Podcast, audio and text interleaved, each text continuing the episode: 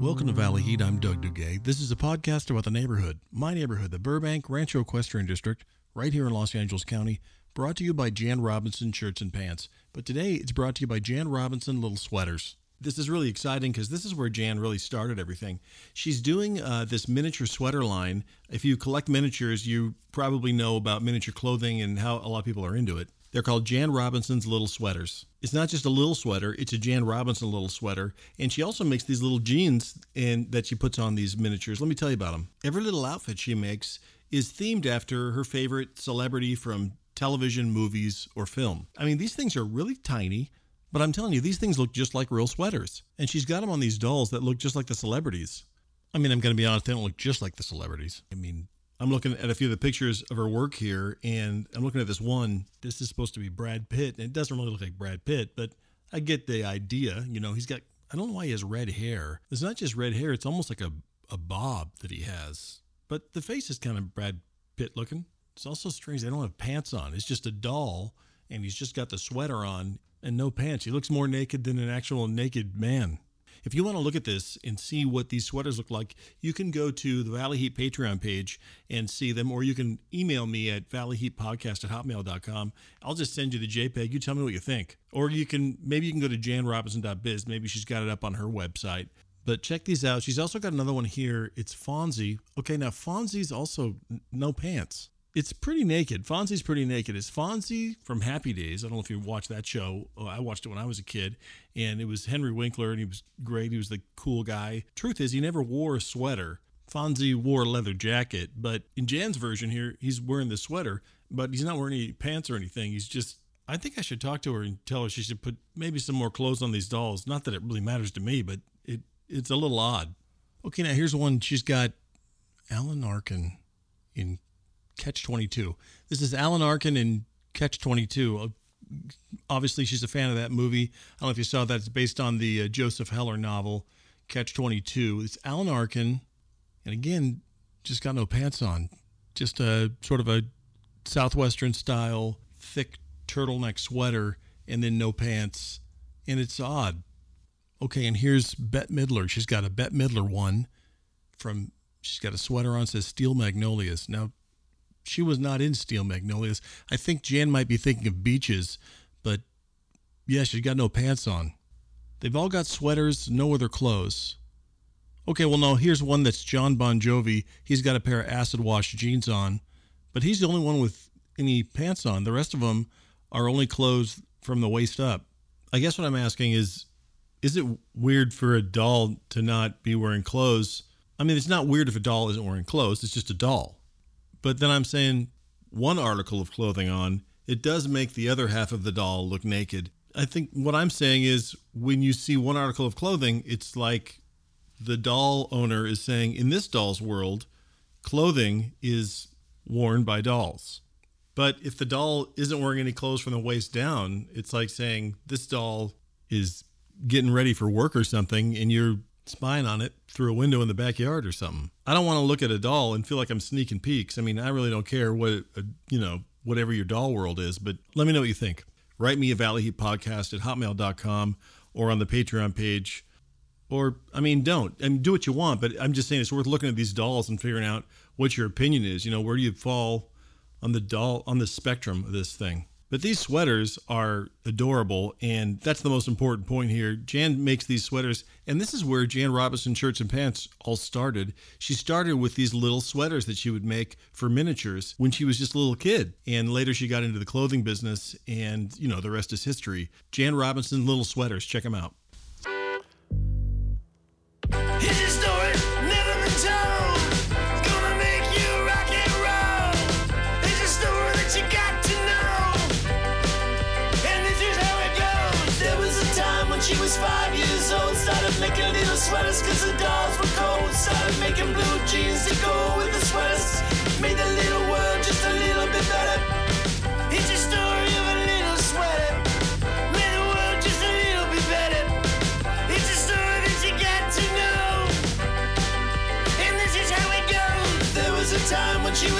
16. Started making more sweaters and more little jeans. Started making t-shirts and pants and things. And every single one had ladybug themes.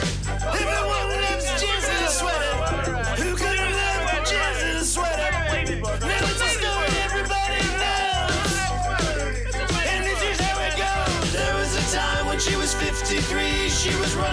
successful company. She made shirts and pants and hats and things. It's impossible to calculate the joy she brings. It all started with a little sweater.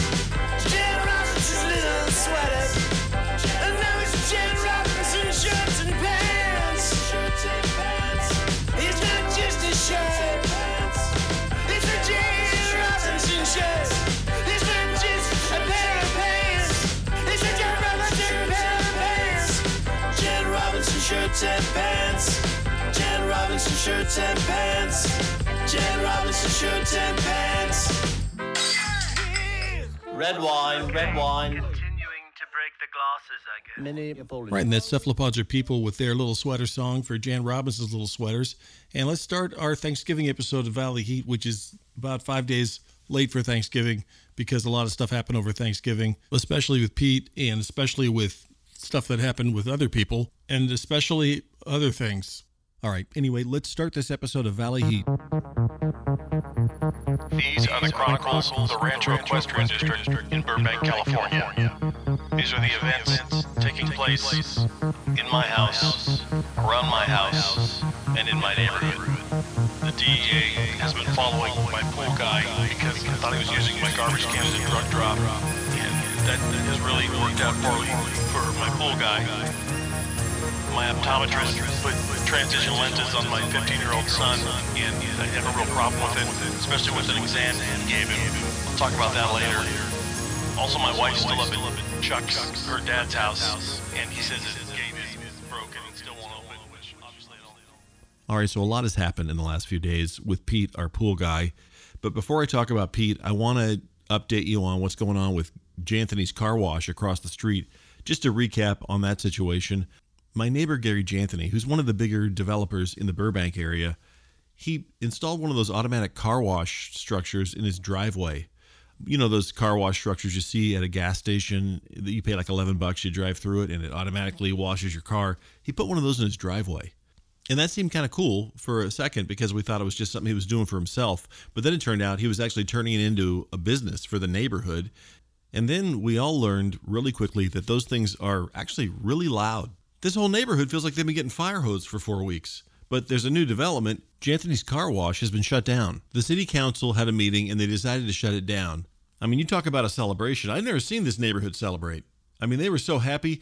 Dean Fernari, neighborhood optometrist, who had been giving everyone who was going into the car wash a thumbs down, he was just walking around up and down the block giving everyone thumbs ups. But here's the thing Gary's still running the car wash. He never shut it down. I don't know if he's waiting to see if the police will come and arrest him or something, but he's not turning that thing off. That thing's been running all day. You can hear that thing running over there right now.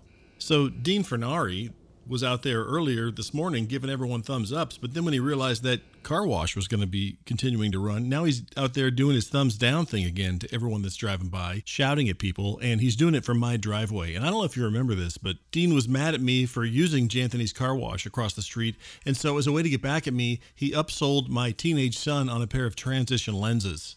My son Phil's 15 years old. He comes home in these transition lenses. He looks like some creepy guy casing your house or something. But then Dean agreed to let me exchange the glasses for regular glasses at the full rate as long as I put a takedowngary.org sign in my front yard, which I did. And then Dean took the glasses back. But when I went to give him the glasses, I found out Dean charged me $67 for some exam that Phil doesn't even need.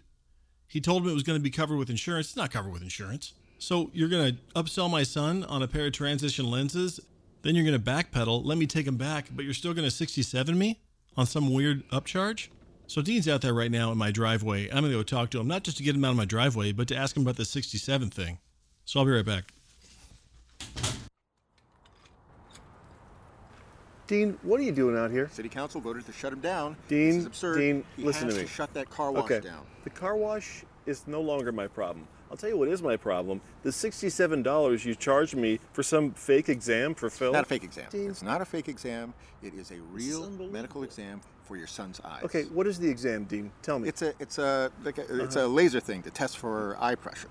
A laser thing? Did you just say laser thing? it's a laser thing. That's the name of the exam? is a laser thing. A technical term of any I- kind would be great here, Dean. Here, I'll Google it. You'll Google it. Here, applanation, Dean, also known I'm as not paying for a procedure you had to Google. This is what I'm talking about when it comes to being a doctor and not being a I'm doctor. returning to medical school next fall, and I will be completing my degree. Okay, how are you going to run your business while you do that, though? N- y- Do you Okay. know I how do- difficult medical school is? Yes, that's why I dropped out. I mean, do you, do you hear what you're saying? A man can't start over? Of course you can start over. Well, I might not be a doctor by your standards. I'm a doctor. It's not my standard, Dean. It's the legal standard Uh, okay, okay. everywhere in the world. I'm getting my degree, but I am a doctor. You can't be doing both, I'm a doctor Dean. by my okay, you don't walk into a doctor's office and they go, "Just so you know, I'm getting my degree soon. Start getting undressed for surgery." The test is sixty-seven dollars. Dean, I'm not paying it. Well, you'll be hearing from my lawyer. What? That's just the way it is. For sixty-seven dollars. okay, collection service is what I meant. Do you know any medical or legal terms at okay, all? you know what? You're paying the sixty-seven. well, I'm not. So call your lawyer. Okay, so you heard that.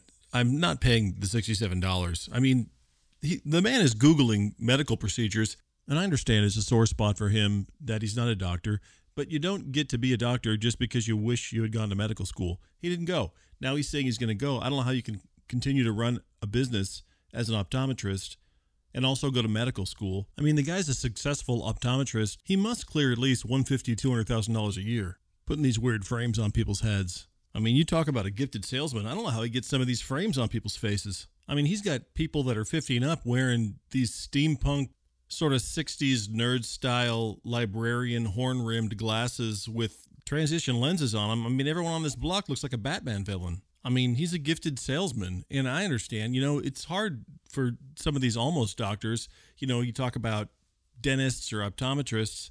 You got to figure out a way to make ends meet, and you got to upsell people on things like weird frames or dentists have to give you some kind of tooth whitening thing. I don't know if you've gone through this, but I went to the dentist. They wanted me to get some kind of clear braces and they showed me some video. I mean, by the end of the video, you would have thought I was going to die if I didn't put Invisalign on my teeth. Then the next thing I know, I'm getting this full MRI style head scan with a bunch of stuff in my mouth so I can get Invisalign. And then my dentist, Donna Fernari, Dean's sister, she says, you know, you're going to wear these for a year and you're going to walk around looking like your teeth are made out of saran wrap. And finally, I just said, Donna, you know, I think I'm I'm just going to live my life and not do this. And I could tell that she was disappointed because you know usually it works and everyone gets these things. So between the salesmanship of Dean and Donna Fernari, this whole neighborhood is walking around with crazy glasses on and chiclet teeth. I mean, you got to hand it to him for making it all work. And I know that Dean is actually kind of jealous of Donna because she is technically a doctor. As a dentist, that is a type of doctor.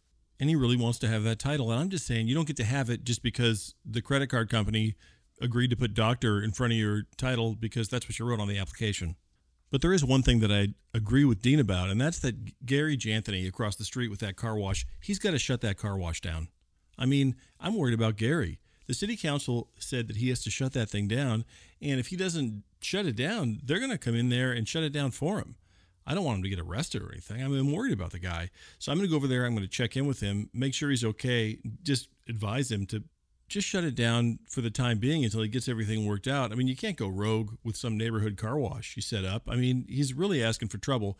So I'm going to go over there. I'm going to talk to him. I'll record it. I'll play that for you right after this promotion. What is a doctor? Is it someone who cares? Is it someone you can look at and say, hey, thanks for doing that thing for me?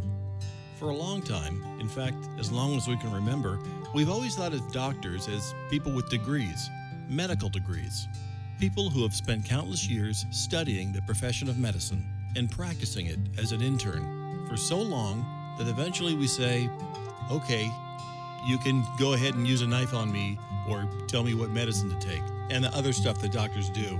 But as you think about your doctor as a real doctor, can you say that he or she is kind? Are they the kind of person who would hold the door for someone, even if it's obvious that it's not someone who's going to say thanks? Or save a bee from a swimming pool? Dean Fernari is that kind of person. And he's done every single one of those things. And he's a great doctor, even though he's not technically a doctor. And now Burbank's favorite optometrist has joined forces with a linguistics professor from Cal State Northridge named Joanne Keystone. And they've started an organization called You Can Call Me Doctor.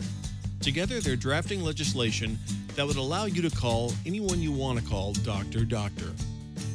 We're talking about chiropractors and optometrists, people who do needle stuff, and massage people too, and even some of the people at Whole Foods who go, Yeah, you should try milk thistle sometime. Maybe with Dean and Joanne's help, these members of our community could finally get the title they deserve. So you thought about medical school and you decided not to go. But does that really mean that you're not a doctor?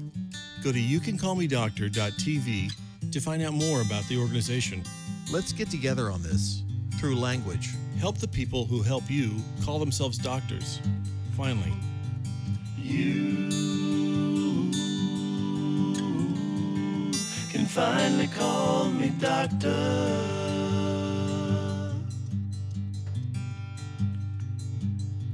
You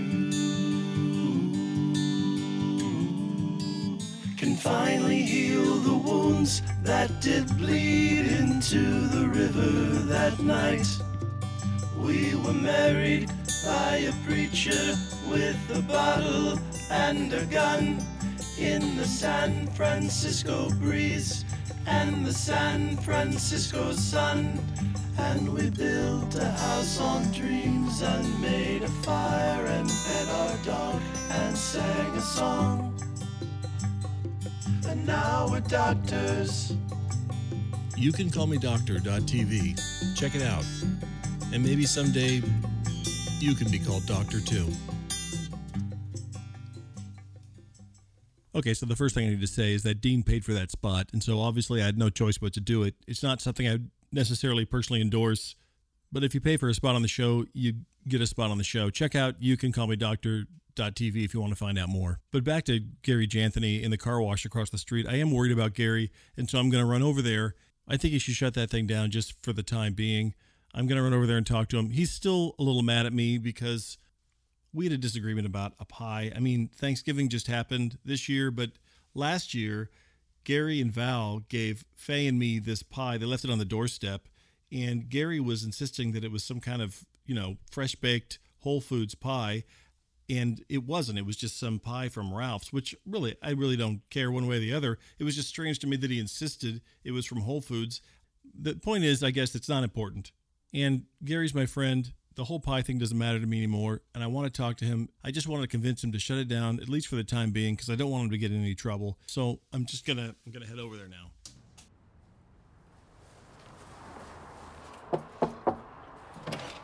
Hey Gary, how you doing? Hey, Doug, what's up? I'm just surprised you're still running a car wash. Yeah, why would I stop?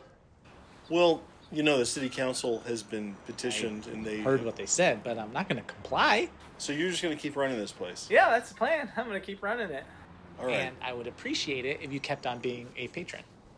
Gary. I'm not gonna be a patron again. I'm not gonna use the car wash. I need you to. What is this? What are you What are you giving me? Happy Thanksgiving. It's a pie. Another pie. We, we, uh, we made you a pie as a token of appreciation for you to continue to use the car wash uh, free of charge. Gary, this is not a pie that you made. That's a fresh pie. I just don't know why it's so important to you to not just tell me the truth that it's just a pie you bought. It's a Thanksgiving pie. It's a scratch. it's a box from a store. yeah. The box is from the store, but the contents. But you we took the- repurposed a pie box. Yeah, to we- I put- why would the you pie. bake a pie and put it in a, a store pie Oh, box? you why wouldn't to you? just at least hand it to you, raw dog? you can just give me a This pie. is ridiculous.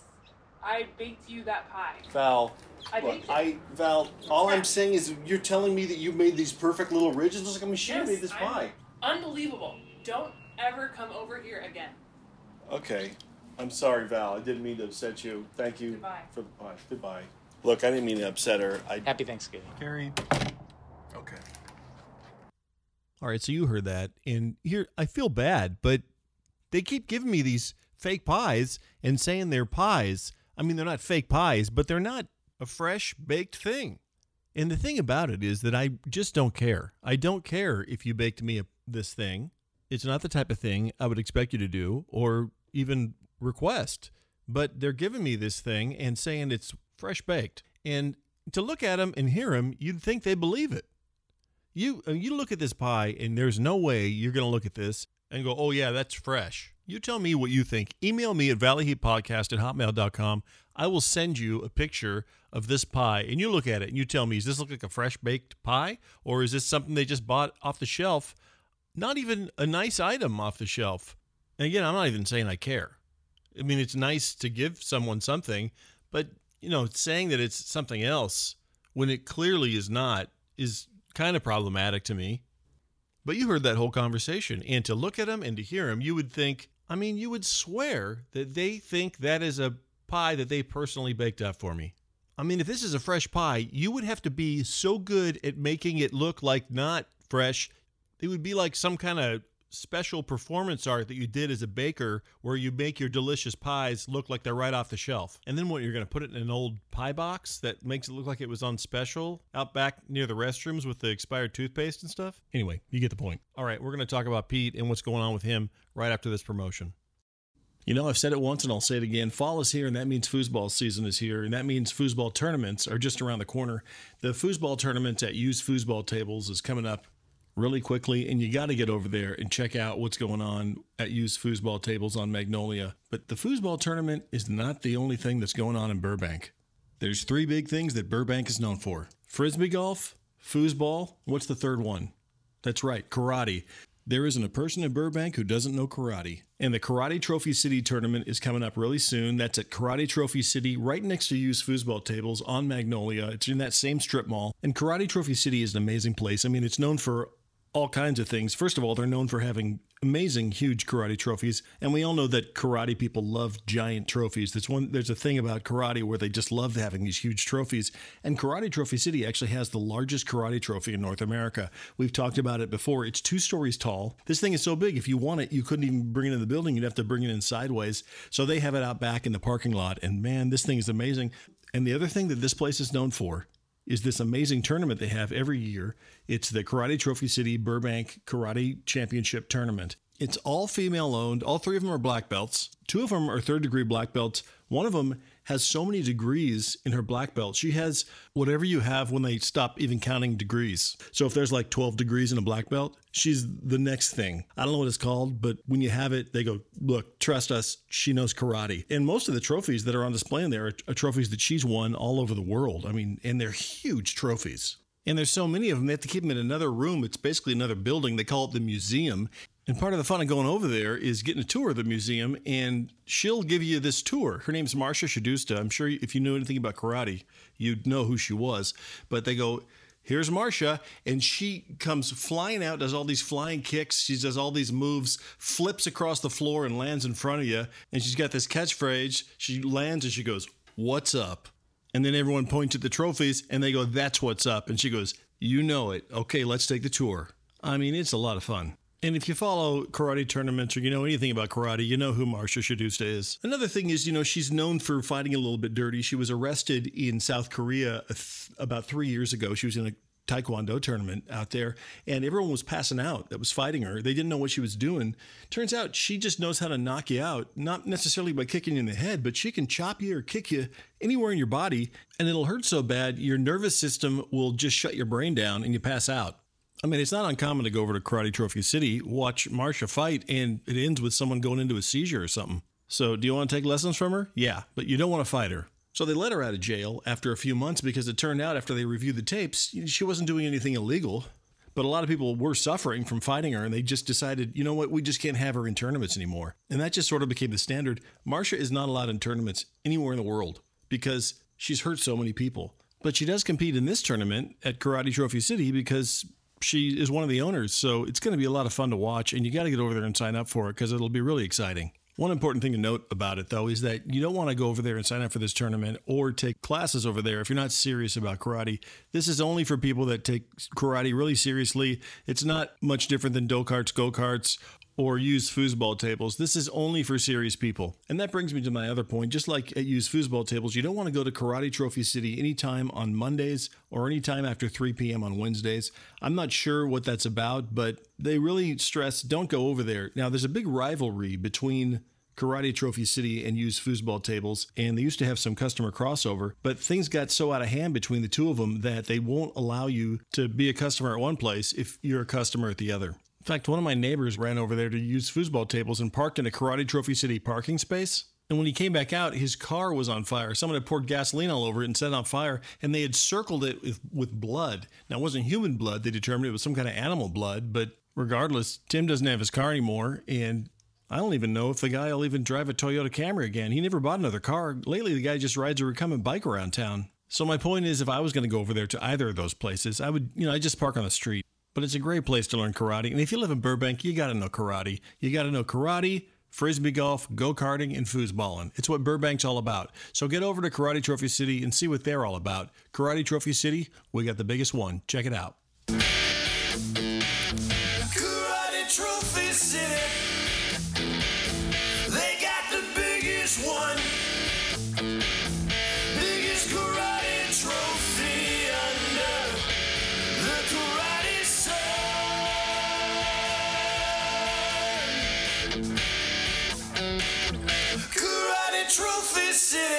All right, so let's talk about the main thing that's been going on around here. Let's talk about Pete and what's been going on with him. Pete, my pool guy, just to recap real quick about what's going on with him. We thought our pool guy, Pete, was using our garbage can as a drug drop. We thought he was taking the garbage out for us after he cleaned the pool and was putting drugs in there to distribute them. And it turns out that Pete was not doing that.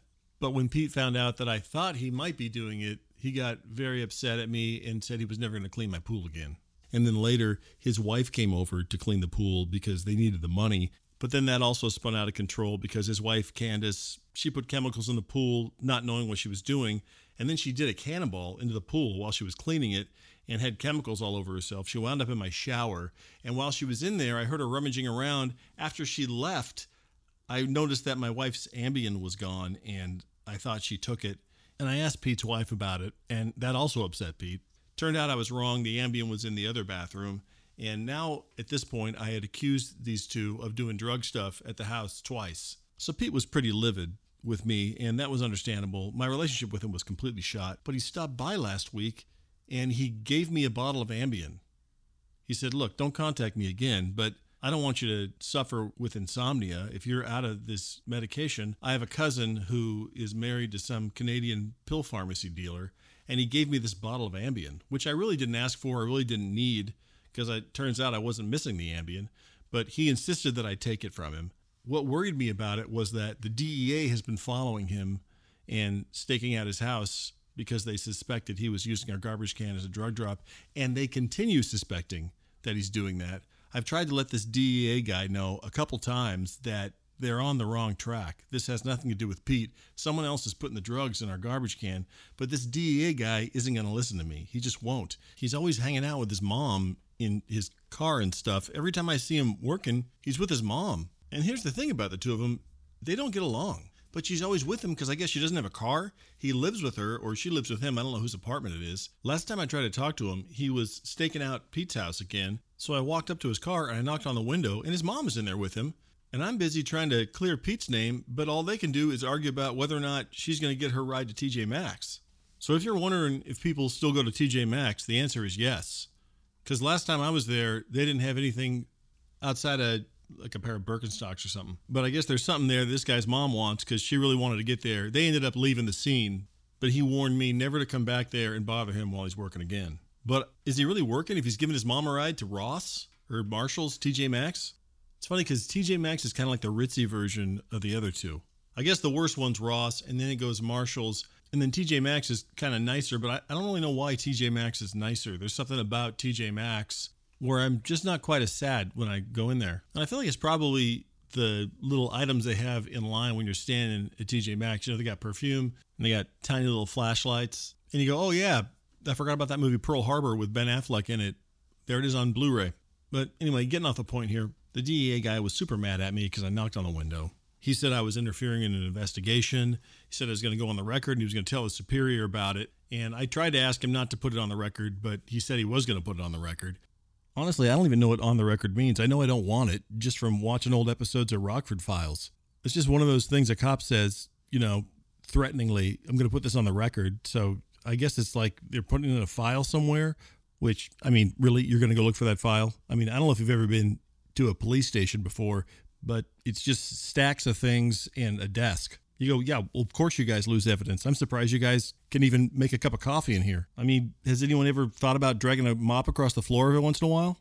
Anyway, the point is, I was afraid that now that Pete had got me that Ambien, that maybe the DEA knew about it. You know, maybe they've been following him and now they know about his cousin and his cousin's Canadian pill pharmacy wife. So I wanted to find out if the DEA knew about this Ambien thing, and if they did know about it, I wanted them to know that this isn't something that Pete would normally do, and he really shouldn't be considered involved with any of this stuff.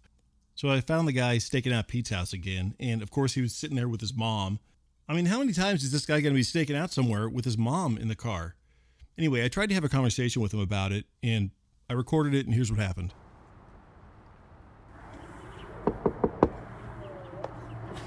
Hey, you guys. Are you kidding me, man? You better get away I'm from sorry. My car. I don't mean to be bothering you. I'm just. What did I tell you? I knew you're still out here looking at Pete, and I wanted to just talk to you about Listen, something. This is serious business. I know it's serious. I just wanted to talk to you one more time. If I could just have your ear for I one told you I was going to contact my superiors. I wasn't going to do it, but to now. Wait, I, I thought you said you were going to contact them. You didn't contact No, them I didn't. What kind of... Um, look, I can handle my job on my own. I really don't think you can. Why do you always say you're going to contact them and then you don't contact them? I mean, that's not. Oh, you're here with him again? I have to go somewhere. He's giving me a ride. Is that okay with you? Uh, it's fine with me. I didn't mean to get involved in your business. I have to go to Kinko's. It's called FedEx. I don't have a car, and you the don't have reason to is tell because I got a lot have of car. tickets. You don't have to tell him any of that stuff. Look, I didn't mean to get involved in any of it. All right. I just, I, just, I know that you probably follow Pete to his cousins. Yes, yes, we did. Or I did. I just want to say that was a one-time thing. I know he did that out of kindness. It's not something that he normally does. So he really has nothing to do with his cousin. well, you accepted drugs from Pete. Mm-hmm. Well, So- it's a prescription drug that my wife has a prescription for, and I, Well, then you and I need to go to a accepted them out of because I wanted him to feel like he Why had done didn't me go a to the favor. pharmacy? Well, I tried to go to a pharmacy and they wouldn't replace them. Isn't Ambien a narcotic? Mom, it's a controlled substance. No. Stay, stay out of this. I, I think it's a There's narcotic. a difference between narcotic and controlled substance. Ambien is a narcotic. Why would you know that? I took a course in pharmacology at the community college. It's not pharmacology, it's forensics. You took forensics. Can we just get to FedEx? Yeah. I have a career too. Mom, this is. I'm gonna help you. all You right? mean you're taking forever? I mean, these people. When do you expect these people stuff. to wait? How long And do I'm you? gonna help you pack it and send it off. Why do you have to go to FedEx? I have an Etsy page that I run, and I. Oh, you do? You have an Etsy? What is it? Yeah, these people ordered weeks ago. Yes, mom. This is- and I'm gonna help you. I knitted need to these things before by five o'clock. hand. It's not. Even, it's not even five. I spent hours. We'll get there You're before five. never We'll supportive of my five. Etsy Can I page. interject for a never, second? Ever. I'm moving out. You know what it is? It's not 50-50. I'm gonna move out. I support your? DA, Okay, can I just say something? CSI. All right, I just wanted to say I'm sorry I'm involved in the middle of this. I just wanted you to know that this was a one-time deal with Pete. Is all I'm Okay, saying. hey, look. I'm gonna take her to FedEx, but when I come back, you better not be here. I'm not going to be here. I didn't. Even, I'm, I'm sorry I was even here now. We have to go. I have customers waiting, okay? Okay, I just wanted to say. Goodbye. Goodbye. All right, it's off the record. Is all I'm saying. So you heard that. And the guy's with his mom again. I mean, it seems like it should be illegal to do some kind of DEA stakeout with your mom in the car. I mean, is there no law against that? Can you just take your mom around with you while you're doing drug busts? But I had a really bad feeling after I had that conversation because I knew they were on to Pete and I had a feeling something was going to happen to him. And I was right. And I'm going to tell you all about what happened to him and how I tried to help him right after this promotion. You know, most Japanese restaurants will give you edamame before you eat. They'll give you a little bowl of edamame, sort of like you get bread at other restaurants. They'll give you edamame, but at Edamame Big Bowl, they'll give you so much edamame that you almost don't even need to eat a meal.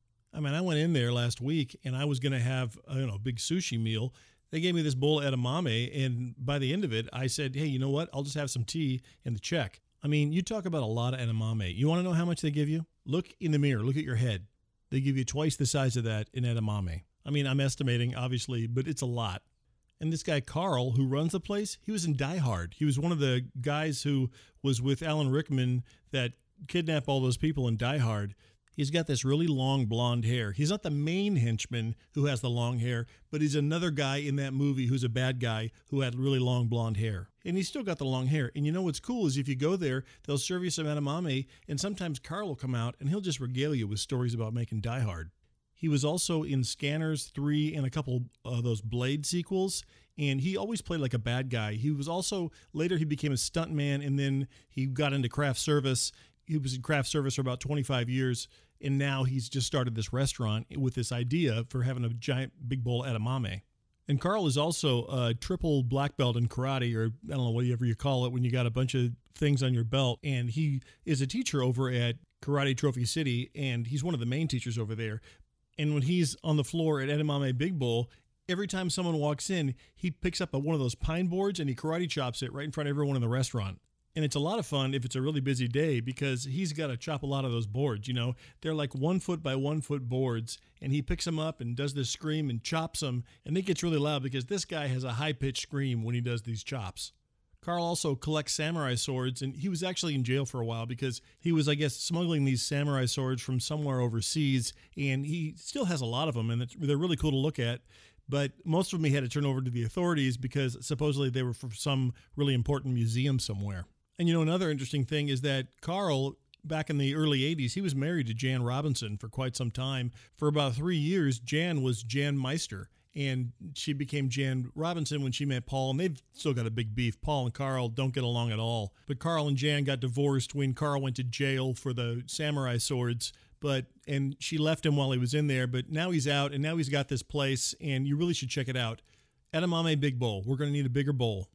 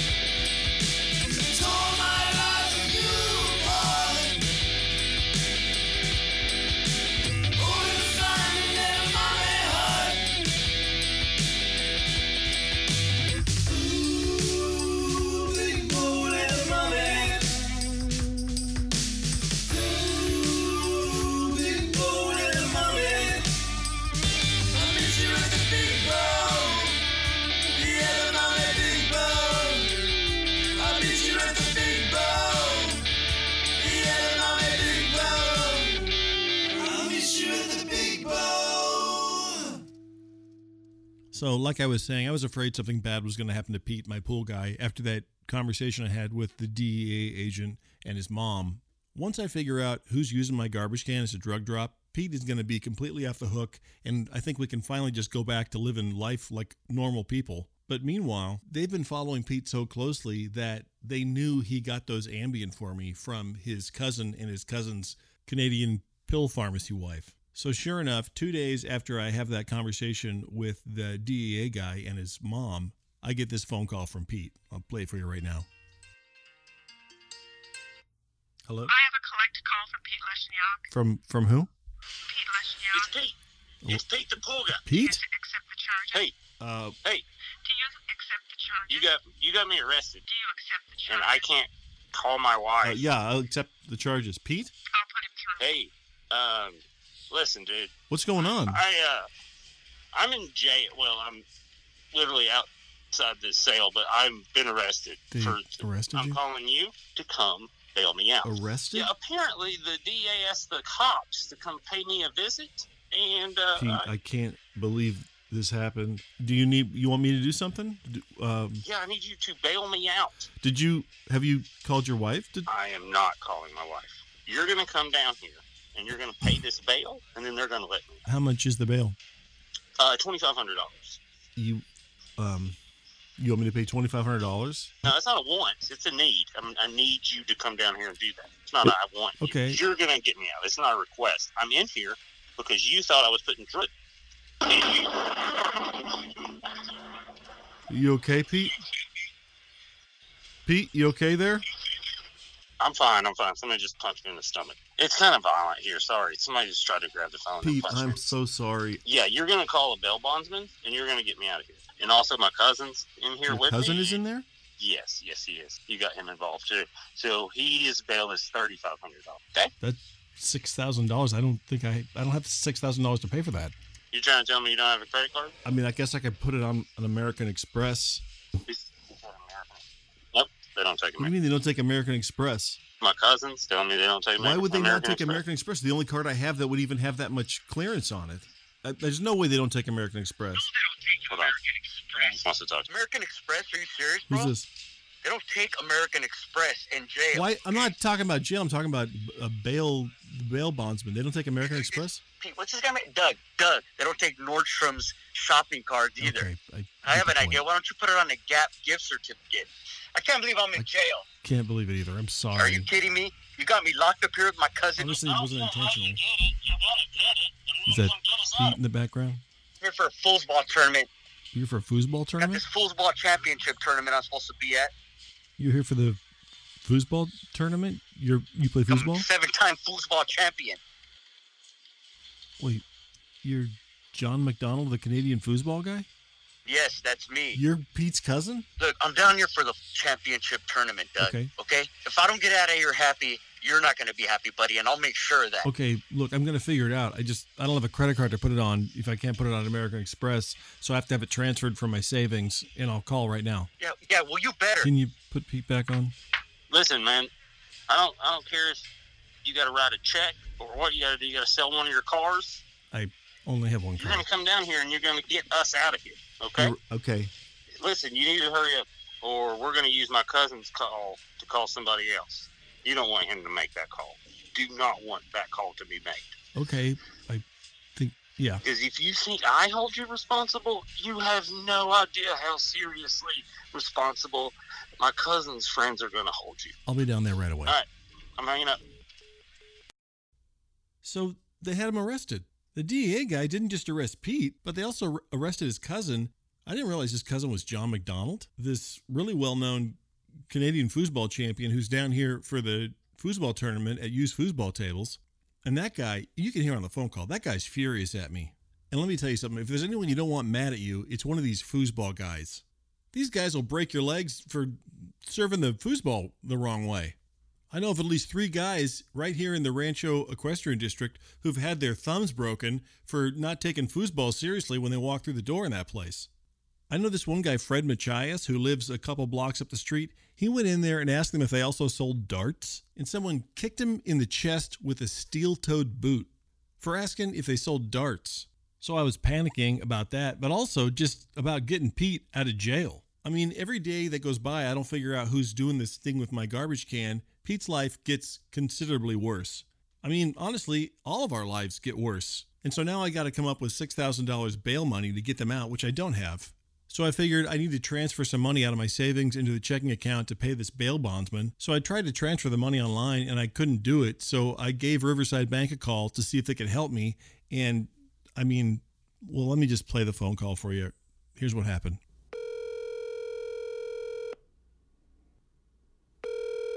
Riverside Bank. This is Greg. Hi, yeah, I'm trying to transfer some money from my savings into my check. Speaking. I'm sorry to interrupt. What Okay. you, I didn't get your name. Oh, sorry. My name my name is Doug Duguay. Wait a second. Is this Doug? Doug? This is. It's Greg. Oh, from across on Beechwood? Yeah, I live up. Uh, I live up the street. Okay, so how can I help you today? So I need to transfer $5,000 from my checking into my savings account. Okay. Um, I'm looking at your numbers here. I don't know that I would advise it. Um, yeah, I'm just going to give you some advice here. Do you really uh, need this money? I'm well, honestly, I have to get this money for a bail bondsman. A friend of mine needs to get bailed out. Is this a close friend? A close friend. I'm sorry. What you mean? The in that needs the bail? Yeah. I don't know if I if this is something that I should that this is really an appropriate conversation right now. I mean, I I disagree know you're a, you're a client of mine, and also we're neighbors. So I think it kind of is my business that way.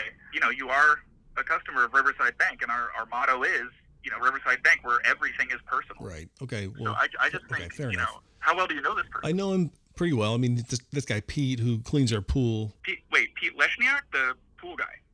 Yeah, I am talking about Pete. Yeah, I know, I know Pete. Oh. because he's a, he cleans our pool. Oh. What's the problem here?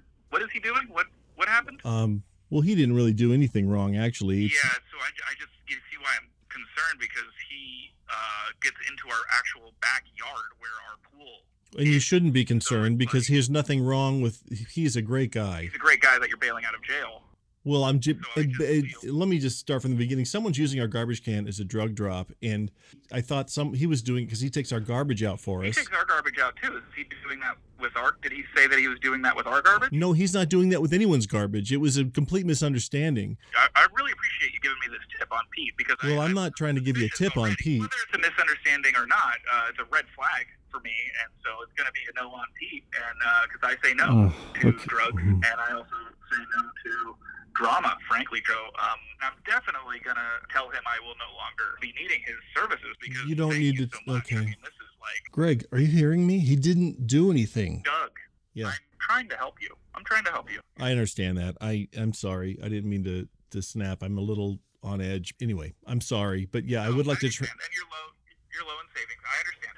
Okay. Well, uh, it's a joint account with Faye. right. Who is Faye? Faye is my wife. So you're going to need her approval to uh, make this transaction. So there's no way to to do this without getting her on the phone. Absolutely not. Okay. All right. Thanks for your help, Greg. Thank you. So obviously that backfired. You know, just trying to get some money into my checking so I can get this bail. And you know, and this is kind of my main beef with this bank is their motto is Riverside Bank where everything is personal, which, you know, you figure that means that they want to have a relationship with you and they want to help you with financial issues in a personal way. But what you're going to ask me if I have a personal relationship or how well I know a guy I'm trying to bail out? I don't even know how we got to I'm bailing someone out of jail. You know, they kind of cast a spell on you at this place and you end up talking about personal stuff whenever you go in there and on these phone calls sometimes.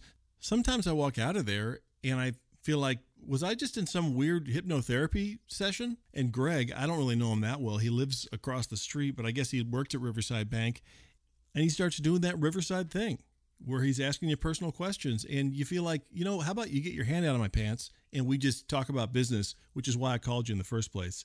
But I guess my point is, Faye and I had set up this joint account where I guess we both need to approve any kind of big transfer from the savings into the checking. But I haven't been able to get a hold of her because she's still up at her dad Chuck's house. I don't know if you remember, but she got out of the car on the freeway a while back. She got mad that I didn't fire Pete and she got out of the car and climbed this fence. And I thought she just went to a Taco Bell or something, but apparently Chuck went and picked her up and brought her back to his house. And she's wanted to come home, you know, after she cooled off, but Chuck keeps insisting this really expensive electric gate he's got won't open. He's got this sprawling estate up in Ojai, and he's got this seventeen, eighteen thousand dollar electric gate that apparently is broken and needs to be fixed by some guy named Steve. But I decided I was going to have to talk to Faye to transfer this money to bail Pete out. So my plan was to drive up there and talk to Faye. The gate's going to open. Obviously, it's not so broken that it won't open at all. So I drove up there to talk to Faye and I recorded the whole thing and I'll play that for you right after this promotion. You know, most banks really just are all business. You go in, you say, I want to get some money out, or I, you know, want to move some stuff around or whatever else you do at a bank. I need a loan for something. And they go, okay, here you go. I don't know what your name is and I hope I never see you again. At least that's how it feels when you go in there. But the thing about Riverside Bank is these people know you. And if they don't know you, they're going to get to know you because at Riverside Bank, everything is personal. Let me tell you something. I know the names of every teller there Greg, Wanda, and Mickey. Three of them. There's three tellers. One of them's there every time you go in. And they're always ready to help. The lines aren't long, and they all know you. You know, you walk in and they go, "Hey, how you doing? Uh, what's going on with the thing we were talking about last time you were in here?" And they'll remember what it was. They know your family members' names. They know your dreams, whether they're new dreams or they're old ones that never happened and faded. And like a real friend, they're not afraid to give you advice on your life. When's the last time you went to the bank and someone gave you their personal opinion on the way you live your life? Or said something real like, you know what, I don't think that's a good shirt on you. Or, hey, I hope you and your mom are getting along better. because last time you were in here, it looked like you guys weren't really making things work. That might sound like a boundary issue to some people, but to a lot of people in the Rancho Equestrian District, it's just nice to know that people know you and that they care enough to tell you something you might not be ready to hear. Riverside Bank, where everything is personal. Stop in sometime and check it out.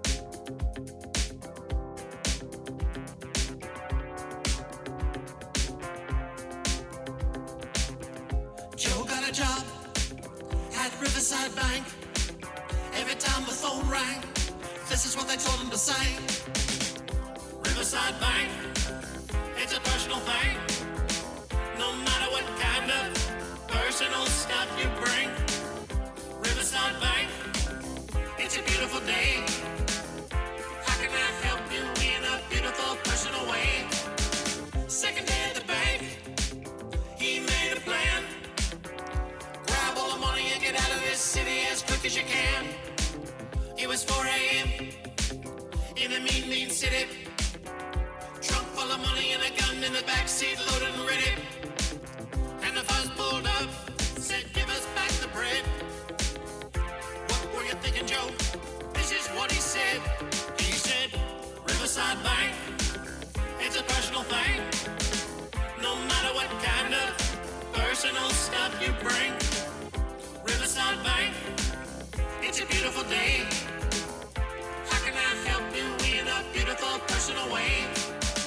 Joe tried to run, headed for the bridge. Fuzz chased him down. Joe drove off the edge. Joe tried to swim as the money floated away. As he vanished into darkness, everyone heard him say, Riverside Bank, it's a personal thing. No matter what kind of personal stuff you bring. Riverside Bank, it's a beautiful day. How can I help you in a beautiful personal way? All right, and that's Cephalopods are people who did that song for Riverside Bank, and that's actually a real story. Back in the late 70s, there was a teller who robbed his own bank. He worked at Riverside Bank for about three weeks, and then he robbed the place, and the cops chased him all the way up north to the Healdsburg area. I don't know if you're familiar with that, but there's a river up there, and he drove right off this little bridge into the water. Money went everywhere, and Joe floated away into the darkness, and they never found him. They never found Joe. A lot of people think he still lives in the Burbank area and he just changed his identity and did a little bit of plastic surgery on himself, but no one really knows what happened to him. Amazing story. Stole nearly $2 million, completely got away with it. Unless he drowned in that water and they never found his body. I mean, we, we just really don't know. Anyway, like I was saying, I had to drive up to my father in law Chuck's house to talk to my wife about transferring this money out of our savings account into the checking account so I could bail my pool guy Pete out of jail. So I drove up there in order to talk to her about it. She hadn't been answering her phone, and I didn't know if the phone had been dead or what the deal was. And like I said, Chuck keeps insisting his gate will not open, so an Uber can't get in or out. He can't get out. So it's like Chuck kidnapped my wife or something. You know, I can't talk to her on the phone and I can't see her because he says this gate won't open. So I drove about an hour and a half up to Ojai in this sprawling Ojai estate he's got. And at this point, it had been about four and a half hours since Pete called me from jail with his cousin needing to get bailed out. So I really felt pressed for time. I drove up there as fast as I could and I got to Chuck's gate. And anyway, here's what happened. All right, I'm at the gate right now. I'm just gonna buzz him.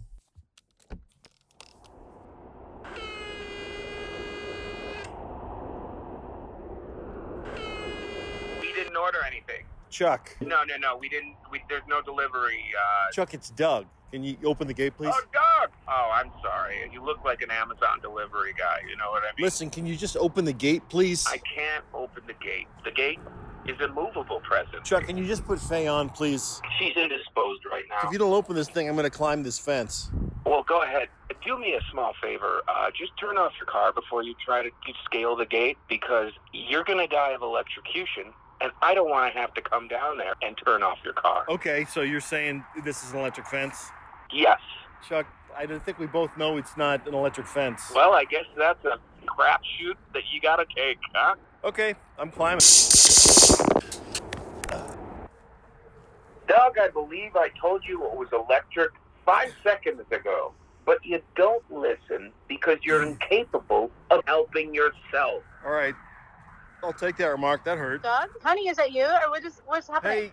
Hey, hon. Uh, second, I got electrocuted. Don't antagonize my husband over the intercom. Let him in. I'm not The gate- antagonizing him. He's the one outside of my gate. He is trying to breach my gate. Hi, hon. I've been trying to call you. Pete is in jail, and it's kind of my fault. I got to bail him out. What? I got to transfer money from our savings into the checking account. Bail him out. Well, Classic, Doug. You want to bail out our pool guy with our savings? Of course.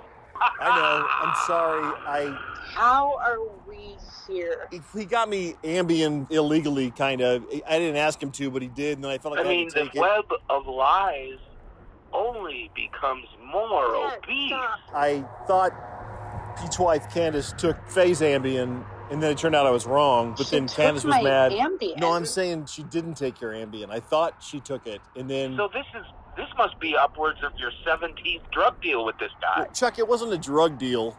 I mean, well, I guess technically it was a drug deal, but How much is it? How much is the bail? No, give me a number. it's five thousand dollars. What? Well, it's six thousand dollars, but I have a thousand dollars. Ten percent of his bail is five grand. That's fifty thousand dollar bail. That's no small thing. Well, I mean, it's a controlled substance, so Fifty grand bail is. I mean, murderers, Chuck. murderers get that kind Well, of bail. honestly, it's not just for him; it's for his cousin. What? Is also in there oh, with him, so I have to bail him out too. You know what? Finally, you just tell me something that makes sense. You're officially an idiot. Chuck, Chuck. Okay, I get the point. You know what a good idea for that five grand is? Instead of handing it over to a bail bondsman, you might want to keep your five grand to retain a divorce lawyer. Yeah. Because I assure you, I'm going to have a monster on her side. A Dershowitzian monster. Dad, I don't know if you've ever jumped into a wood chipper, but it hurts.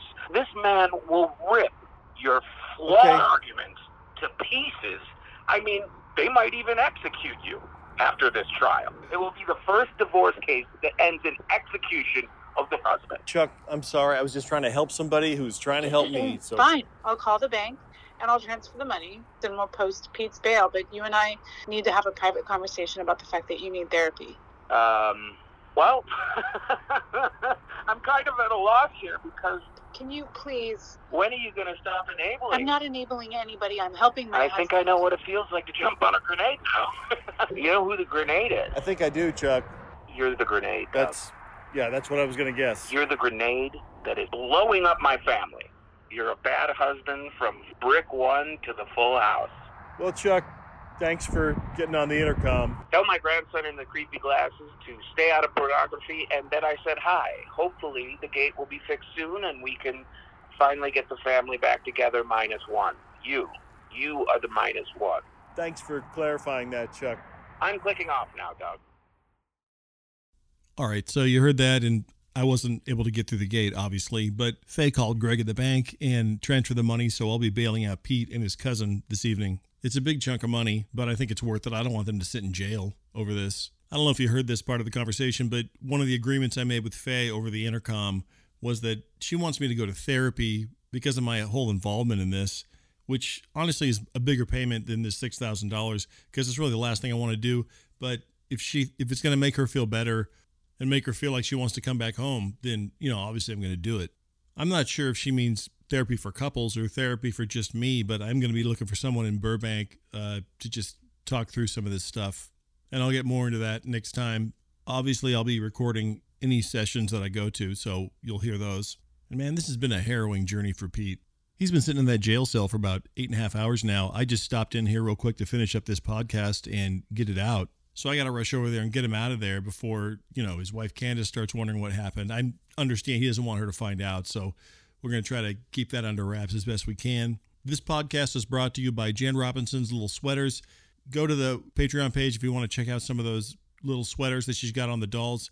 Are those dolls looking weird to you? I mean, I, if you're going to put a sweater on, should you also put pants on it? But let me know what you think. And if you don't want to join the Patreon, it's $2 a month, which helps keep the podcast going. But if you don't want to join that, you can always just email me at valleyheatpodcast at hotmail.com and tell me why you don't want to pay $2 a month.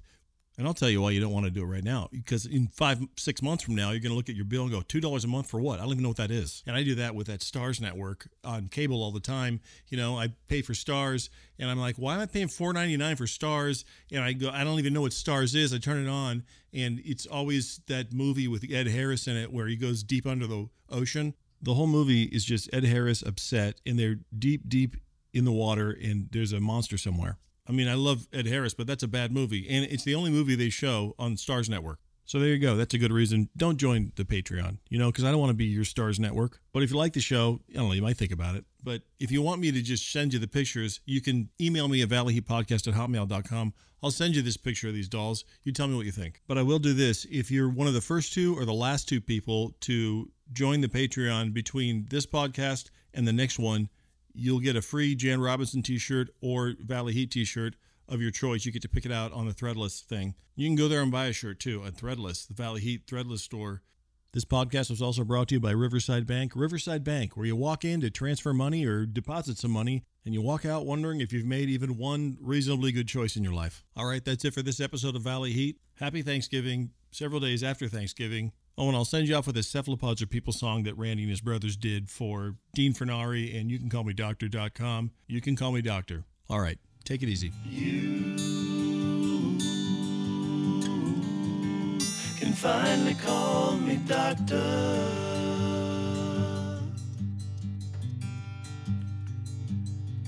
You can finally wounds that did bleed into the river that night. We were married by a preacher with a bottle and a gun in the San Francisco breeze and the San Francisco sun. And we built a house on dreams and made a fire and fed our dog and sang a song. And now doctors.